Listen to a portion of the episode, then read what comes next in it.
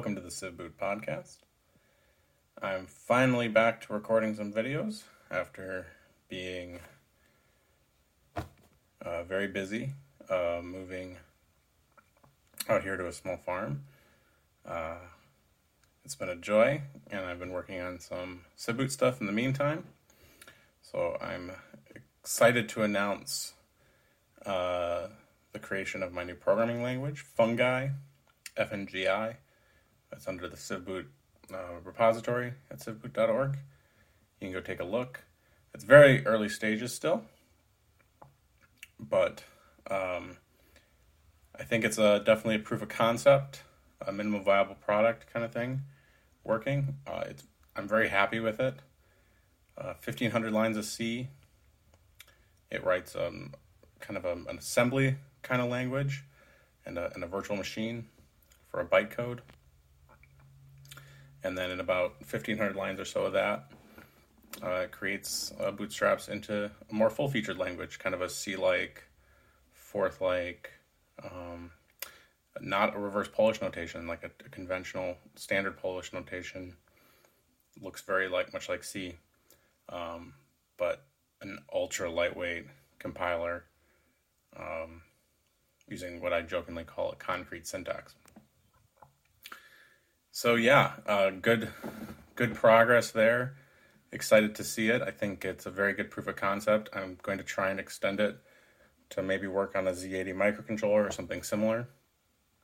Uh, there's a few changes I'm planning uh, here in a few weeks that I'm going to make so that I can uh, work on 16-bit systems, and then uh, and I have some weird decisions I made that need to be cleaned up, and uh, and if I can demonstrate that it works in 64k of memory on an 8-bit microcontroller, that would be pretty much pretty good. It'd be it'd be a pretty good demonstration that it's viable for CivBoot.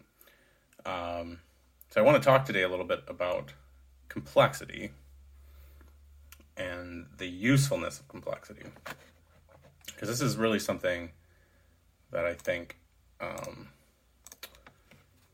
people in similar situations as me, where they look at this the, the world and the complexity of technology, kind of get um, get sad. Honestly, they get demotivated about the state of complexity of the world.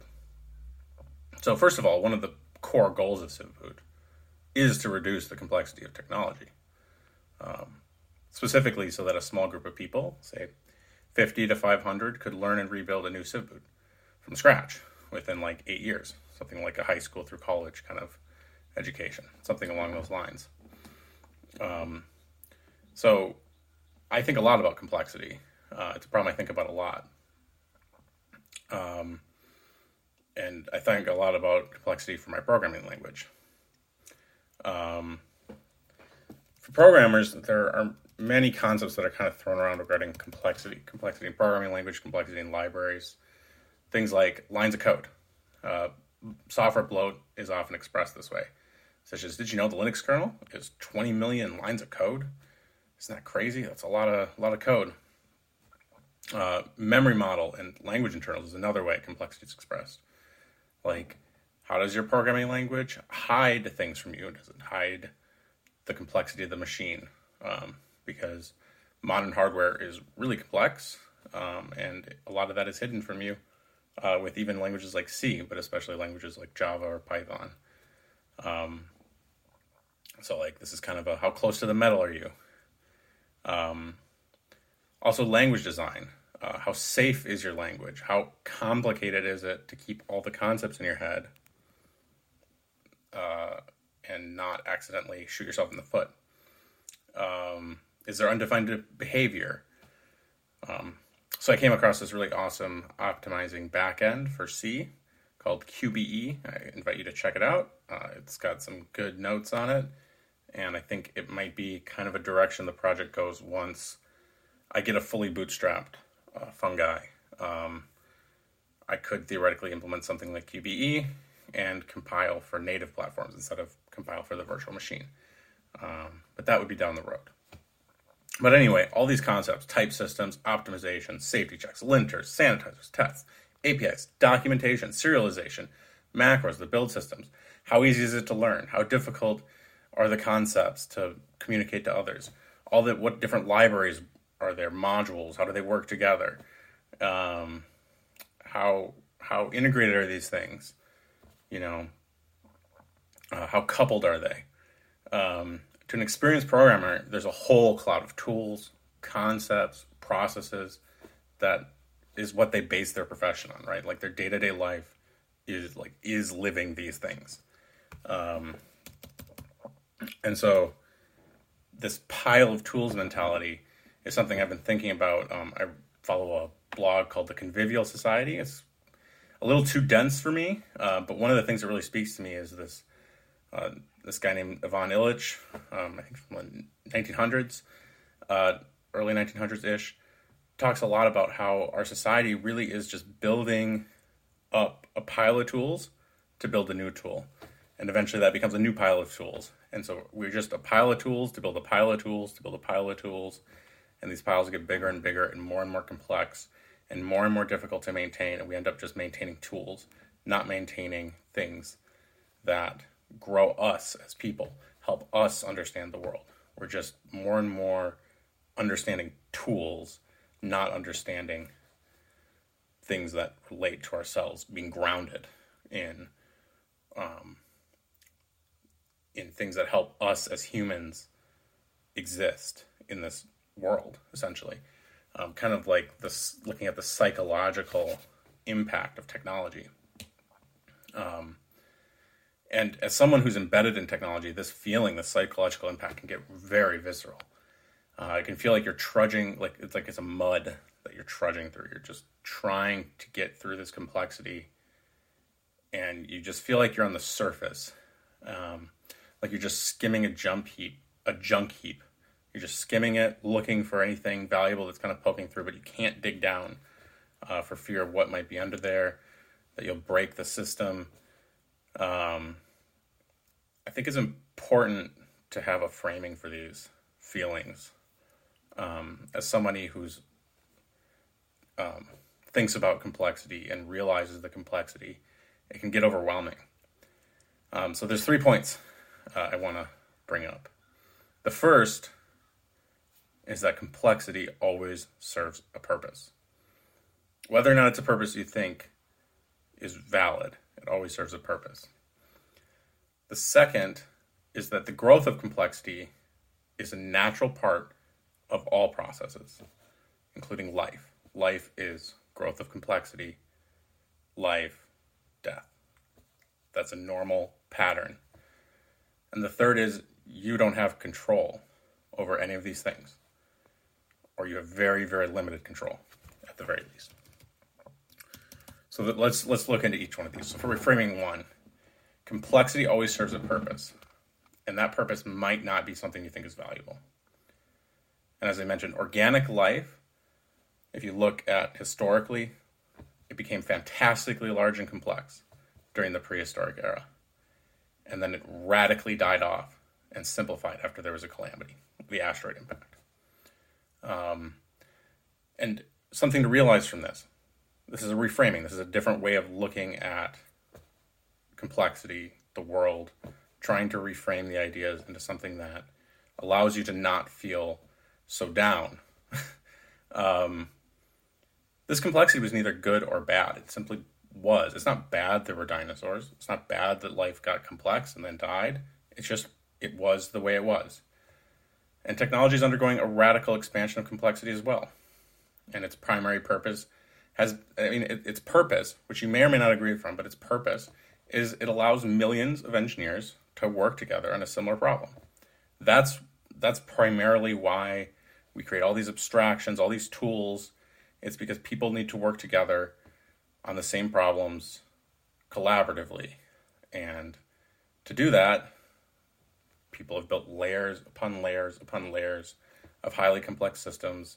They've standardized and carried the standardizations through. Backwards compatibility uh, just carries infinite cruft uh, language like C++ or the Linux kernel.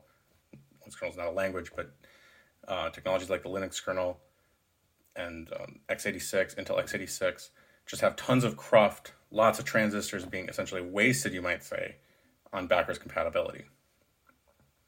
Certainly, lots of complexity being wasted on backwards compatibility, which in some ways simplifies things. You don't have to recompile or rethink or resolve a problem, but of course, it adds it adds complexity over time. Um, and eventually, this edifice will become too complex for its own weight. Everything eventually dies. This too shall pass. It's a cycle of life and a cycle of death. You can't have creation without destruction. So it's just part of normal life, and you can just let it be that way. Um, it is serving a purpose, and that's okay. So that's the free framing too. The growth of complexity is a natural part of all processes. Life, including your life and the cycles within your life, are a process which starts small and simple. They grow and evolve in complexity, and then they die and are reborn for the next generation of complexity. And the next generation is not the same, it's different. Maybe it's slightly more complex, maybe it's slightly simpler, even. But it is a cycle of life, birth, and death, or birth, life, and death. Um, this describes cycles of season with plants and animals growing to fantastic interconnected ecosystems and webs, and then withering, dying, sleeping, burning, etc. Describes evolution, the inevitable creation and extinction of species. And at the small scale for software developers, uh, you constantly see new libraries and languages arrive, become popular, then die. The same is true for technology trends, hardware, etc. We haven't quite experienced this on the software hardware side with a large scale off. Um, over the last hundred years or so, we've just seen constant technological growth without really a massive die off, but it will eventually happen. And the final reframing is you as an individual don't have any control over this. So don't try to control it. Fighting, trying to fight the growth of complexity of, you know, all technology is attempting to fight against life, essentially. Um, nature doesn't fight complexity, it finds niches where simplicity can start fresh. Um, also, there's the Stoic principle of just letting go. This is the capital Stoic, the ancient philosophy. Just let go of that where you have no control. Um, this is also um, part of that prayer. I'm forgetting the name of it right now. Um, Lord, let me accept the things I cannot change. Right? Um, you let go of that which you have no, no control, and you rest. You take a break. You relax. You wait, and you see what areas actually matter and what areas your focus is actually useful. Um, there's a Taoist principle of waiting until the right action arises. It's not that you don't take action, it's not that you're a total pacifist, it's that you wait until the right action arises. So, I hope with those th- three reframings, uh, for those who deal with complexity and feel down about complexity, um, again, the reframings that complexity always serves a purpose, that the growth of complexity is a natural part of all processes, and that you don't have any control over the growth of complexity. Um, the most you could do is find a niche or ignore it. Um, hopefully that helps you, uh, and hopefully it helps frame a little bit of the CivBoot project as well. So, thank you very much uh, for subscribing. Sorry about the long break. Uh, not sorry. Uh, this has been a great move for us to work remotely and work on the farm. Uh, we have some animals. We're planted some fruit trees, trying to grow a food forest. Try out this permaculture thing. Uh, very excited about all of that, and very excited to continue working on CivBoot. So, thank you very much.